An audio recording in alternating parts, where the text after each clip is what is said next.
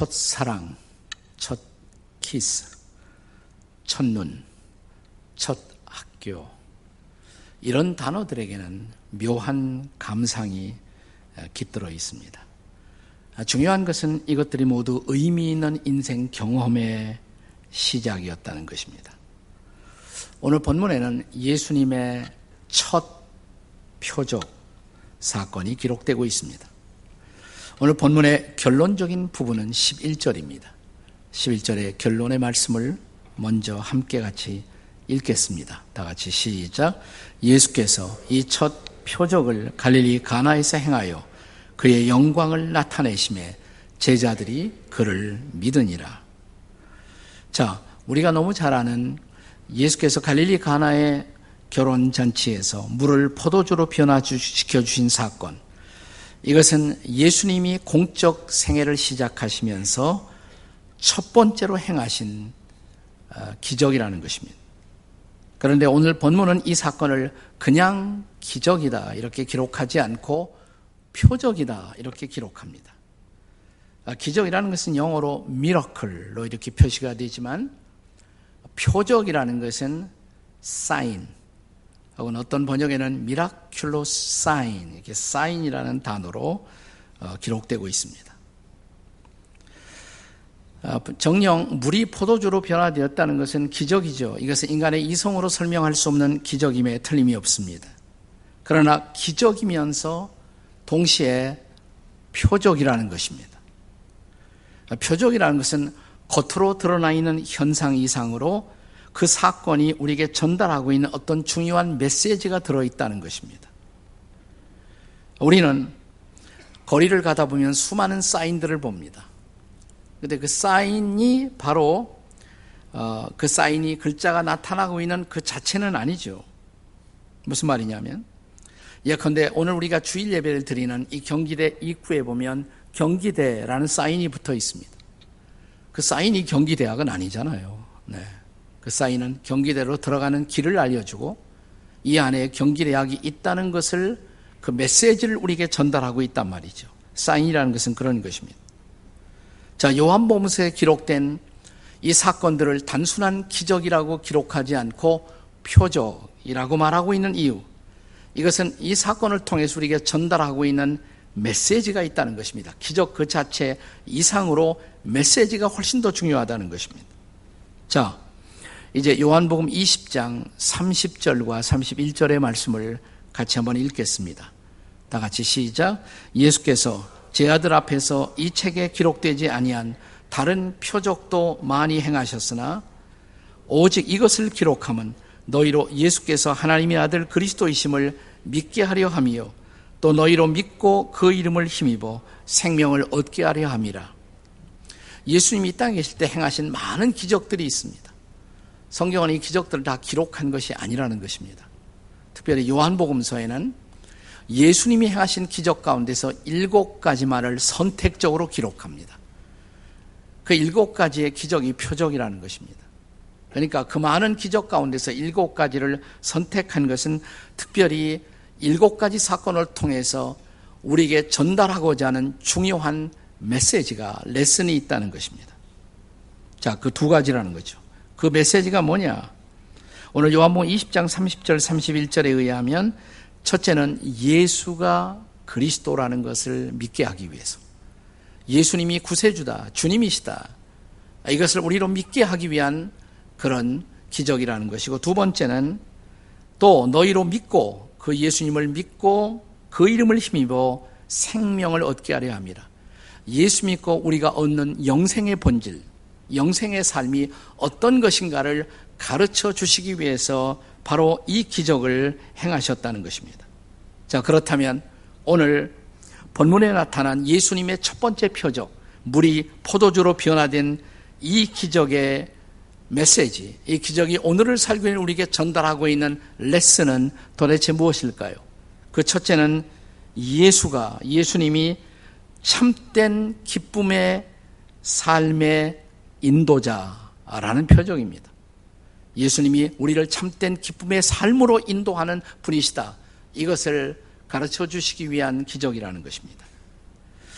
이스라엘 땅 그리고 팔레스타인에서는 특별히 잔치가 열리게 되면 반드시 포도주가 동원됩니다. 이 포도주는 있어도 좋고 없어도 좋은 것이 아니에요. 옵션이 아닙니다. 사치품이 아닙니다.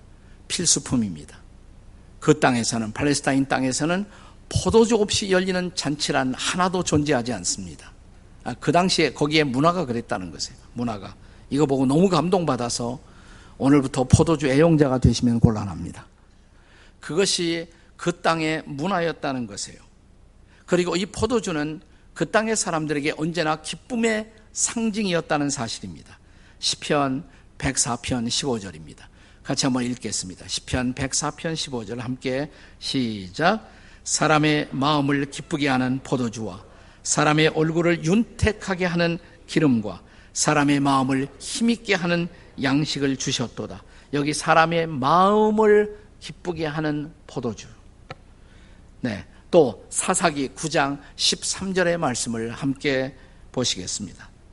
사사기 9장 13절 시작 포도나무가 그들에게 이르되 하나님과 사람을 기쁘게 하는 내 포도주를 내가 어찌 버리고 여기서 포도주를 어떻게 설명하고 있습니까?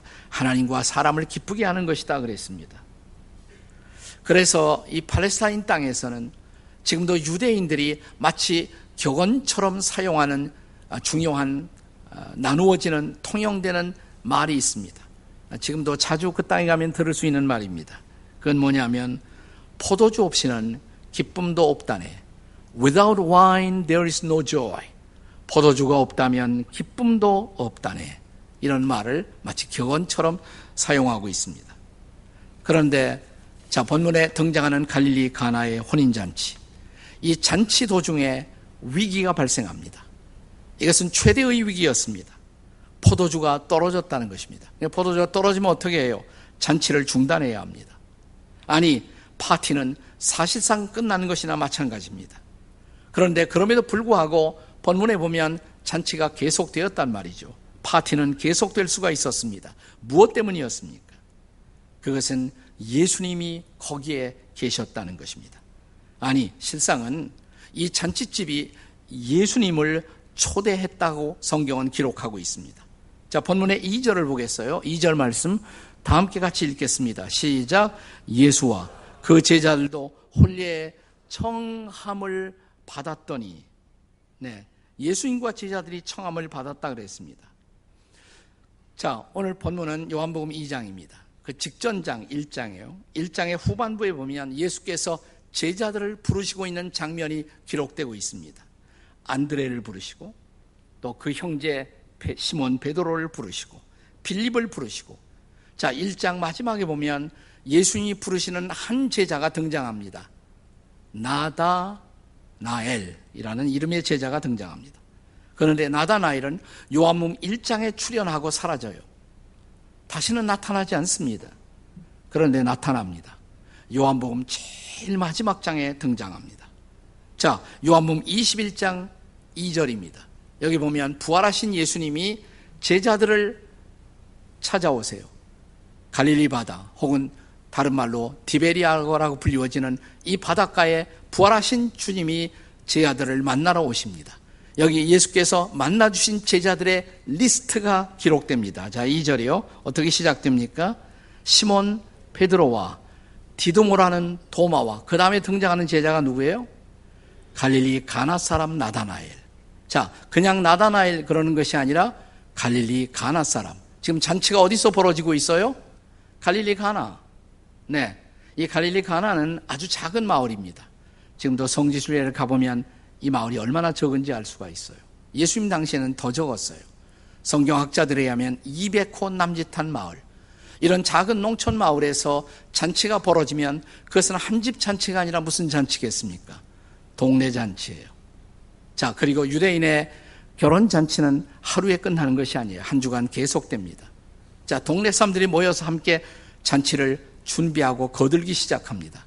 모여온 동네 사람들의 그 당시 top 뉴스, 타핑 뉴스가 뭐냐면 우리 동네 이 갈릴리 가나 마을에 똑똑한 청년 나다나엘이 최근에 메시아라고 불리워지는 예수님의 제자가 되었대.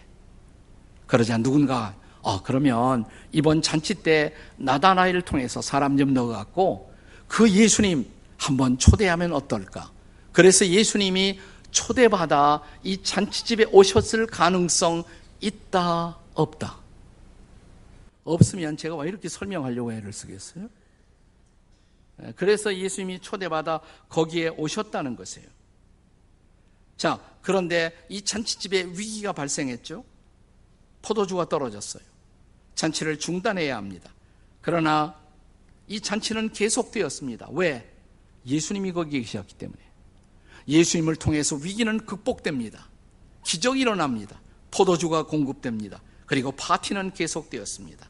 사랑하는 여러분, 저와 여러분이 살고 있는 세상은 끊임없는 위기, 끊임없는 문제가 계속 찾아와요. 하나의 문제가 지나가면 또 다른 문제가 파도처럼 밀려옵니다. 이런 세상 한복판 속에서 우리가 정말 기뻐하며 인생을 살 수가 있을까요? 그것이 가능하다는 것입니다. 만약 예수님을 초대하면, 그가 우리의 가정에 계시다면, 그가 우리의 일터에도 함께 하신다면, 우리는 이 모든 문제를 극복하고 우리는 인생의 파티를, 축제를 계속할 수 있다는 것입니다.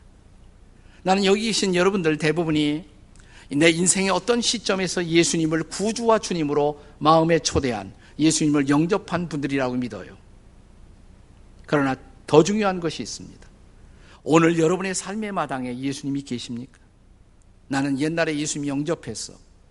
아, 그래 놓고 예수님과 상관없이 살고 있단 말이죠. 그분이 오늘 우리의 삶의 마당에 계실까요? 그렇습니다. 그분이 진실로 오늘 우리 가정 가운데 함께 하신다면, 우리의 일터에 함께 하신다면, 그때 비로소 우리 인생의 모든 문제는 극복될 것입니다. 그리고 우리는 파티를 계속할 것입니다. 자, 예수님의 첫 번째 표적의 레슨. 인생은 수없이 많은 문제가 다가오는데 우리는 여전히 파티할 수 있다. 기쁨의 축제를 누릴 수 있다. 만약 예수님만 초대한다면 이게 첫 번째 레슨이에요. 그 예수님을 오늘 우리의 삶의 마당에 모시고 진정한 기쁨을 누리는 real joy, 진정한 기쁨을 누리시는 저와 여러분이 되시기를 주님의 이름으로 축원합니다. 이 첫 번째 표적이 우리에게 전달하고 있는 두 번째 레슨. 이 두 번째는 그 예수님이 구원의 기쁨의 주인이 되신다는 사실입니다. 자, 예수님은 그냥 우리에게 기쁨만 주시는 것이 아니에요. 그냥 단순한 기쁨이 아니에요. 그는 구원의 기쁨으로 우리를 인도하신다는 것입니다. 자, 예수님이 기적을 행했어요. 구경거리죠. 놀라운. 구경하는 기쁨도 있었을 거예요. 그러나 그 정도의 기쁨이 아니라 예수님이 이 사건을 통해서 전달하는 진정한 기쁨, 그것은 구원의 기쁨이라는 것입니다. 우리가 하나님의 자녀가 되고 하나님의 백성이 되면 하나님을 우리의 삶의 주인으로 마음속에 영접하면 그 하나님과 함께 누릴 수 있는 가장 커다란 기쁨, 그 기쁨이 뭐냐? 우리가 죄를 용서받고 은혜를 받아 하나님의 백성으로 살아가는 기쁨, 이게 바로 구원의 기쁨인 것입니다. 자, 그런데 만약 우리가 하나님의 백성이긴 하지만 우리도 범죄할 수가 있잖아요. 만약 우리가 범죄하면 어떻게 될까요? 성경은 우리가 구원받은 사람이라면 우리가 죄를 범한다고 구원이 당장 잃어버려지는 것은 아니라고 가르칩니다. 구원이라는 것은 이제 하나님과의 관계가 맺어진 것이에요. 그 관계는 다시 상실되지 않아요. 그러나 그 하나님과 더불어 교제는 일시적으로 끊어질 수가 있습니다. 마치 우리 자녀들이 부모하고 반항하고 또 부모하고 잘못된 관계를 맺으면 그렇다고 해서 부모의 자녀라는 지위가 상실되는 것은 아니에요. 관계는 여전히 있습니다. 그러나 부모가 자식을 향해서 등을 돌릴 수가 있습니다. 대화를 거부할 수도 있어요. 교제가 끊어지는 것이에요. relationship, 관계는 있지만 fellowship, 교제는 끊어지는 것이에요. 그리고 교제가 끊어지면 마음이 슬프죠. 기쁨이 없어요. 자, 우리가 구약에 보시면 하나님이 너무 좋아하셨던 왕 다윗 왕 하나님의 마음에 합한 사람 아, 그럼에도 불구하고 그의 일생에 범죄가 있었습니다. 어떤 일이 벌어졌을까요? 그는 아픈 마음으로 주 앞에 엎드려 참회의 기도를 드리면서 이렇게 기도합니다. 시편 51편 12절입니다. 한번 같이 읽겠습니다. 시작. 주의 구원의 즐거움을 내게 회복시켜 주소서. 자, 그의 기도 제목이 뭐예요? 구원의 즐거움. 영어로 말하면 joy of salvation. 구원의 기쁨이다 이 말이에요. 구원의 기쁨을 회복시켜 주소서. 자, 아직도 그의 구원은 그대로 있었을지 몰라요. 그러나 기쁨이 없어졌어. 구원받은 기쁨. 예수 믿는 기쁨, 죄사함 받은 기쁨, 그 기쁨이 사라진 것이에요. 그것을 회복시켜 주옵소서. 사랑하는 여러분, 우리가 세상에서 경험하는 모든 기쁨 가운데서 가장 위대한 기쁨, 가장 고상한 기쁨, 오직 하나님의 자녀들만이 경험할 수 있는 기쁨, 그 기쁨이 뭐냐? 구원의 기쁨인 것입니다. 자, 그렇다면 다시 본론으로 돌아와 갈릴리 가나의 혼인 잔치에서 예수님이 자, 물로 포도주를 만드시는 이 기적을 보면서 제자들은 어떻게 됐다고요? 그분이 메시아이심을 믿었더라. 이렇게 기록합니다. 자, 11절이 그거죠. 제자들이 그를 믿었더라. 자, 제자들이 그분을 메시아로 믿었을 때 그들 안에서 솟아난 기쁨. 나는 이 메시아를 통해서 메시아를 따르는 자로 구원을 받았구나라는 구원의 기쁨이 생긴 거예요. 야, 오늘 구경 한번 잘했다. 저분은 희한한 일도 행하시네. 이 정도가 아니라 저분이 진짜 메시아야. 내가 그분의 속한 자가 되었어. 나는 그의 제자가 되었어. 이때 그를 믿는 자의 기쁨. 이게 바로 구원의 기쁨인 것입니다. 예수님의 제자들이 예수님을 만나기 전에 가지고 있었던 종교는 뭐냐? 유대교였어요. Judaism, 유대교. 유대교는 일종의 율법의 여러 가지 계명을 따라 우리의 삶을 지도하는 율법주의적 체계였습니다. 자, 그들에게 도덕적 삶의 표준, standard가 있었다. 가이드라인이 있었다. 이것은 분명한 축복입니다. 그러나 율법주의적 종교의 한계가 뭘까요? 자, 이렇게 살아야 한다. 그것은 가르쳐 주지만 그렇게 살지 못했을 때, 율법을 범했을 때 우리는 죄책감을 안아요. 그 이상으로 인도하지 못해요. 그러니까 율법은 우리를 정죄하지만 그대로 살지 못한 우리의 죄책감을 가져다 주지만 그러나 그 이상을 제공하지 못해요. 구원의 기쁨을 제공하지 못한다는 것입니다. 이것은 비단 유대교의 한계뿐만 아니라 이 땅에 존재하는 모든 종교의 한계요, 모든 도덕의 한계라고 할 수가 있습니다. 성경의 복음이, 이 복음이 이 땅을 찾아오기 전에 우리 한국 사람들이 대부분 살아왔던 틀은 뭐냐면 유교의 틀, 유교라는 틀 안에서 우리가 살았어요. 유교도 일종의 율법주의 종교입니다. 유교가 이렇게 살아라. 삼강 오륜 얼마나 많아요. 네, 그게 어떤 도덕적 가이드라인을 보여주어서 우리 민족이 그래도 도덕을 아는 민족으로 살아왔다. 이건 축복이에요. 저는 유교가 있었던 것이 없었던 것보다 훨씬 낫다고 생각해요. 그러나 그 한계가 뭐예요? 유교는 이렇게 살아야 한다는 것을 가르쳐 주었지만 우리를 구원으로 인도하지는 못했다는 사실이에요. 오히려 그대로 살지 못한 우리 마음속에 죄책감을 길트 컴플렉스를 안고 우리는 살아오는 것입니다. 이 갈릴리 가나의 혼인잔치에 놓여 있었던 여섯 개의 항아리가 있었어요. 텅 빈 항아리처럼 우리는 이러한 율법주의적 체계 안에 살면서도 우리의 마음은 허무 속에 비어 있었던 것입니다. 그런데 어느 날 복음이 찾아왔어요. 그리고 진리의 말씀이 우리 안에 부어지기 시작했어요. 진리의 말씀이 우리의 마음의 항아리에 부어지기 시작하자 이 말씀은 우리 마음속에서 놀라운 기쁨을 만들기 시작했습니다. 이것이 바로 구원의 기쁨인 것입니다. 믿으십니까, 여러분? 이것이 바로 우리 안에 일어난 놀라운 기적이에요. 놀라운 기적. 자, 이제 우리는 더 이상 율법에 묶여서 사는 사람이 아니에요. 이제 우리는 예수를 따라가는 사람, 구원자이신 예수님의 제자, 예수님께 속한 사람, 그 예수님을 믿고 그 구원의 기쁨을 가지고 날마다 살아가는 사람. 더 이상 우리는 율법에 묶여서 살 필요가 없어요. 자, 예수를 믿고 살다 보니까 율법도 지켜져요. 자동적으로. 하지만 그 이상의 삶, 죄사함의 기쁨, 구원의 기쁨, 영생의 기쁨을 누리며 살아가는 놀라운 삶. 요한복음 10장 10절이 우리에게 이루어지는 것입니다. 자, 어떤 약속이 있습니까? 요한복음 10장 10절 다 같이 읽겠습니다. 시작. 내가 온 것은 양으로 생명을 얻게 하고 더 풍성히 얻게 하려 합니다. 새로운 생명, 영원한 생명, 풍성한 생명이 주어졌어요. 마치 풍성한 포도주 같은 기쁨을 안고 우리는 살게 된 것입니다. 바로 영생의 기쁨. 그렇습니다. 우리는 그냥 기뻐하는 자가 아니라 이 구원의 기쁨, 영생의 기쁨을 누린 자가 된 것을 기뻐하십시오. 자, 이 첫 번째 표적이 주는 레슨 세 번째, 마지막 세 번째로 예수님과의 영원한 연합의 기쁨을 기대하게 만드는 표적이에요. 자, 이것은 어떤 표적이냐? 예수님과의 영원한 연합의 기쁨을 기대하게 만드는 표적인 것입니다. 오늘 묵상하는 예수님 공생의 첫 번째 표적이 결혼잔치에서의 기적이었다는 것을 잊지 마십시오. 자, 이 기적이 일어났을 때, 하마터면 결혼잔치 깨질 판 했는데, 이 결혼잔치가 예수님의 기적 때문에 계속되면서 제일 기뻐했던 사람은 누굴 것 같아요? 신랑 신부겠죠. 잊어버리시면 안 돼. 신랑 신부. 네.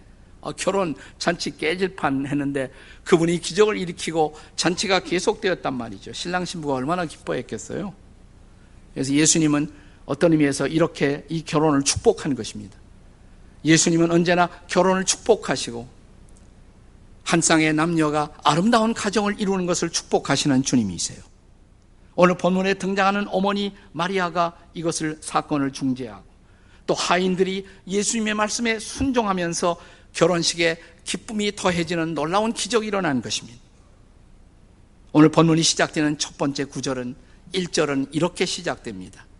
사흘째 되던 날 이렇게 시작돼요. 사흘째 되던 날. 성경학자들은 이 사흘째 되던 날이 무엇을 의미하느냐 그것을 가지고 여러 가지 토론을 벌입니다. 그런데 여러 가지 토론 가운데 가장 흥미있는 어, 해석 가운데 하나는 아주 전통적 유대인들의 관점에서 본 해석입니다. 우리는 한 주간을 보통 부를 때 월요일, 화요일, 수요일, 목요일, 금요일, 토요일, 그리고 일요일 이렇게 부릅니다만은 전통적 유대인들은 한 주간을 그렇게 부르지 않아요. 첫째 날, 둘째 날, 셋째 날, 넷째 날, 다섯째 날, 여섯째 날, 그리고 그 다음 날을 샤바트, 안식일 이렇게 부릅니다. 이게 창세기에 하나님의 창조의 순서를 따라가는 것이에요. 자, 그런데 전통적 유대인들이 이 한 주간 속에서 제일 선호하고 좋아하는 날이 사흘째 되던 날이에요. 왜 그럴까? 자, 첫째 날, 하나님이 뭘 지으셨습니까? 첫째 날은? 혹시 창세기 1장 이런 거 읽어보셨습니까? 네, 첫째 날, 뭐 지으셨어요? 빛이 있으라. 둘째 날, 궁창 위의 물과 아래의 물로 나뉘어라. 하늘과 바다를 만드셨어요. 셋째 날 땅을 만드세요. 땅. 그리고 땅을 향해서 명령하십니다. 땅이요 씨를 맺는 과목을 낼지어다. 땅에서 우미 돋아요. 꽃이 피어요. 열매를 맺어요. 아름다운 날이죠. 사흘째 되던 날. 바로 그 사흘째 되던 날. 그래서 전통적 유대인들은 사흘째 되던 날 결혼식을 제일 많이 해요. 우리처럼 주말에 하는 것이 아니고. 그리고 읽어보세요. 다시. 사흘째 되던 날 갈릴리 가나에 혼례가 있어. 다르게 읽히죠, 좀. 다르게 읽히죠. 자, 그렇습니다. 얼마나 아름다운 날이에요. 부부의 연합을 축복할 수 있는 좋은 날이죠. 자, 오늘 본문을 기록하고 있는 사도 요한은 나중에 요한복음 15장에 가서 우리와 예수님과의 관계, 우리가 예수님의 제자가 되어 예수님을 따르는데 그 예수님과 우리의 관계를 가리켜서 포도나무에 비유하시죠. 나는 포도나무여 너희는 가지니. 가지 된 우리가 포도나무이신 예수님께 붙어 있을 때 거기서 열매를 맺는다고. 그 열매를 보고 싶어 하시는 주님이에요. 그가 우리 안에, 우리가 그분 안에, 내가 주님 안에, 주님이 내 안에 거할 때 우리가 맺어질 수 있는 연합의 축복, 연합의 열매, 그 놀라운 기쁨을 요한복음 15장 11절에서 예수님은 이렇게 말씀하시죠. 다 같이 읽어보겠습니다. 시작. 내가 이것을 너희에게 이름은 내 기쁨이 너희 안에 있어 너희의 기쁨을 충만하게 하려 합니다. 당신을 따라오는 제 아들이 주님께 붙어 있어서 포도나무에 붙어 있어서 그의 연합을 통해서 경험할 수 있는 놀라운 조의 그 기쁨을 가지고 너희들이 사는 것을 내가 보고 싶다. 이게 예수님의 기대란 말이죠. 자, 우리가 이 땅에서도 예수님과 교제하면서 그 기쁨을 문득문득 느끼면서 살아갑니다. 그러나 이 땅에서 예수님과의 교제를 통해서 누리는 기쁨은 어떤 면에서는 제한적이에요. 부분적이고 불완전한 것입니다. 그런데 성경은 그분과 내가 주님과 우리가 영원히 연합하는 날이 찾아온다. 완벽하게 연합하는 날. 주님과 나의 결혼식. 이렇게 생각하시면 돼요. 에베소서 5장에서 남편과 아내의 연합, 한 남자와 여인의 연합의 사건을 말하면서 그것을 그리스도와 교회의 관계, 그리스도와 그리스도인들의 관계에 비교하시죠. 자, 에베소서 5장 32절 보세요. 32절 말씀 다 같이 읽겠습니다. 시작. 이 비밀이 크도다. 나는 그리스도와 교회에 대하여 말하노라. 남편과 아내의 관계를 얘기하다가 갑자기 바울이 이 비밀은 놀랍다, 크다. 이 미스테리, 이 비밀, 그리스도와 당신의 제자들인 교회가 연합하는 비밀. 그 연합의 비밀, union with Christ. 그리스도와의 연합, 예수님과의 연합. 사실 이 땅에서 우리가 예수님 만나고 예수님 믿는 순간 우리는 예수님과 약혼한 거예요. 약혼 관계 속에서 이 땅에 살아가는 거예요. 자, 약혼한 사람들이 제일 기다리는 게 뭘까요? 빨리 결혼해야죠. 그래야 진정한 연합을 경험하잖아요. 마음 놓고 편안한 연합을, 아, 정말 완벽한 연합을 경험할 수가 있잖아요. 자, 예수님과 우리의 완벽한 연합. 자, 요한복음을 기록한 사도 요한이 또 하나 기록한 책이 있어요. 성경학자들은 요한복음을 기록한 사도 요한이 또한 성경의 마지막 책 요한계시록을 기록했다고 생각합니다. 자, 요한계시록 19장 거의 마지막 장 19장 7절에 보면 이런 약속이 나와요. 다 같이 읽겠습니다. 시작. 우리가 즐거워하고 크게 기뻐하며 그에게 영광을 돌리세 어린 양의 혼인 기약이 이르렀고 그의 아내가 자신을 준비하였도다. 어린 양의 혼인 잔치. 우리를 위해 십자가에서 어린 양으로 죽으신 예수 그리스도, 부활하신 예수 그리스도, 승천하신 예수 그리스도, 이제 그리스도가 당신의 신부를 받아들이며 그들과 영원히 연합할 수 있는 잔치가 가까웠다 이 말이에요. 그 다음 다음 절 계시록 19장 9절입니다. 다 같이 읽습니다. 9절 시작. 천사가 내게 말하기를 기록하라 어린 양의 혼인 잔치에 청함을 받은 자들이 복이 있도다. 오늘 요한복음 2장은 예수님의 첫 번째 공생애의 공식적인 장소 혼인 잔치에서 시작했어요. 여기서 이 결혼 잔치에 참여한 사람들을 축복하시면서 저는 틀림없이 예수님이 영원한 언약의 잔치를 생각하고 계셨을 거예요. 어린 양의 혼인 잔치. 당신을 따르는 제 아들과 함께 영원히 연합하여 누리게 될 그 영원한 잔치. 천국의 영원한 잔치. 가나의 혼인 잔치는 바로 그날 그 영원한 다가올 잔치의 그림자에 불과한 것입니다. 그날의 신랑은 우리 주님이시고 우리는 그의 신부가 되어 영원토록 즐거워하며 그분과 온전히 하나가 되는 기쁨. 이 기쁨을 준비하시면서 예수님은 당신의 제자들에게 나를 따라오라고. 그날이 기다리고 있다고. 그날이 기다리고 있다고. 이 땅의 삶이 때로는 허무하고 곤고하고 무거울지라도 사랑하는 여러분. 우리가 그리스도의 제자라면 주님이 준비하신 영원한 천국의 잔치, 그 잔치를 바라볼 수 있다면, 그 소망을 갖고 있다면 이 땅에서 조금 힘들어도, 조금 아파도 우리는 삶의 모든 문제를 극복하면서 어느 날 그 주님과 영원히 결합할 그 소망을 갖고 살아가는 저와 여러분이 되시기를 주님의 이름으로 축원합니다.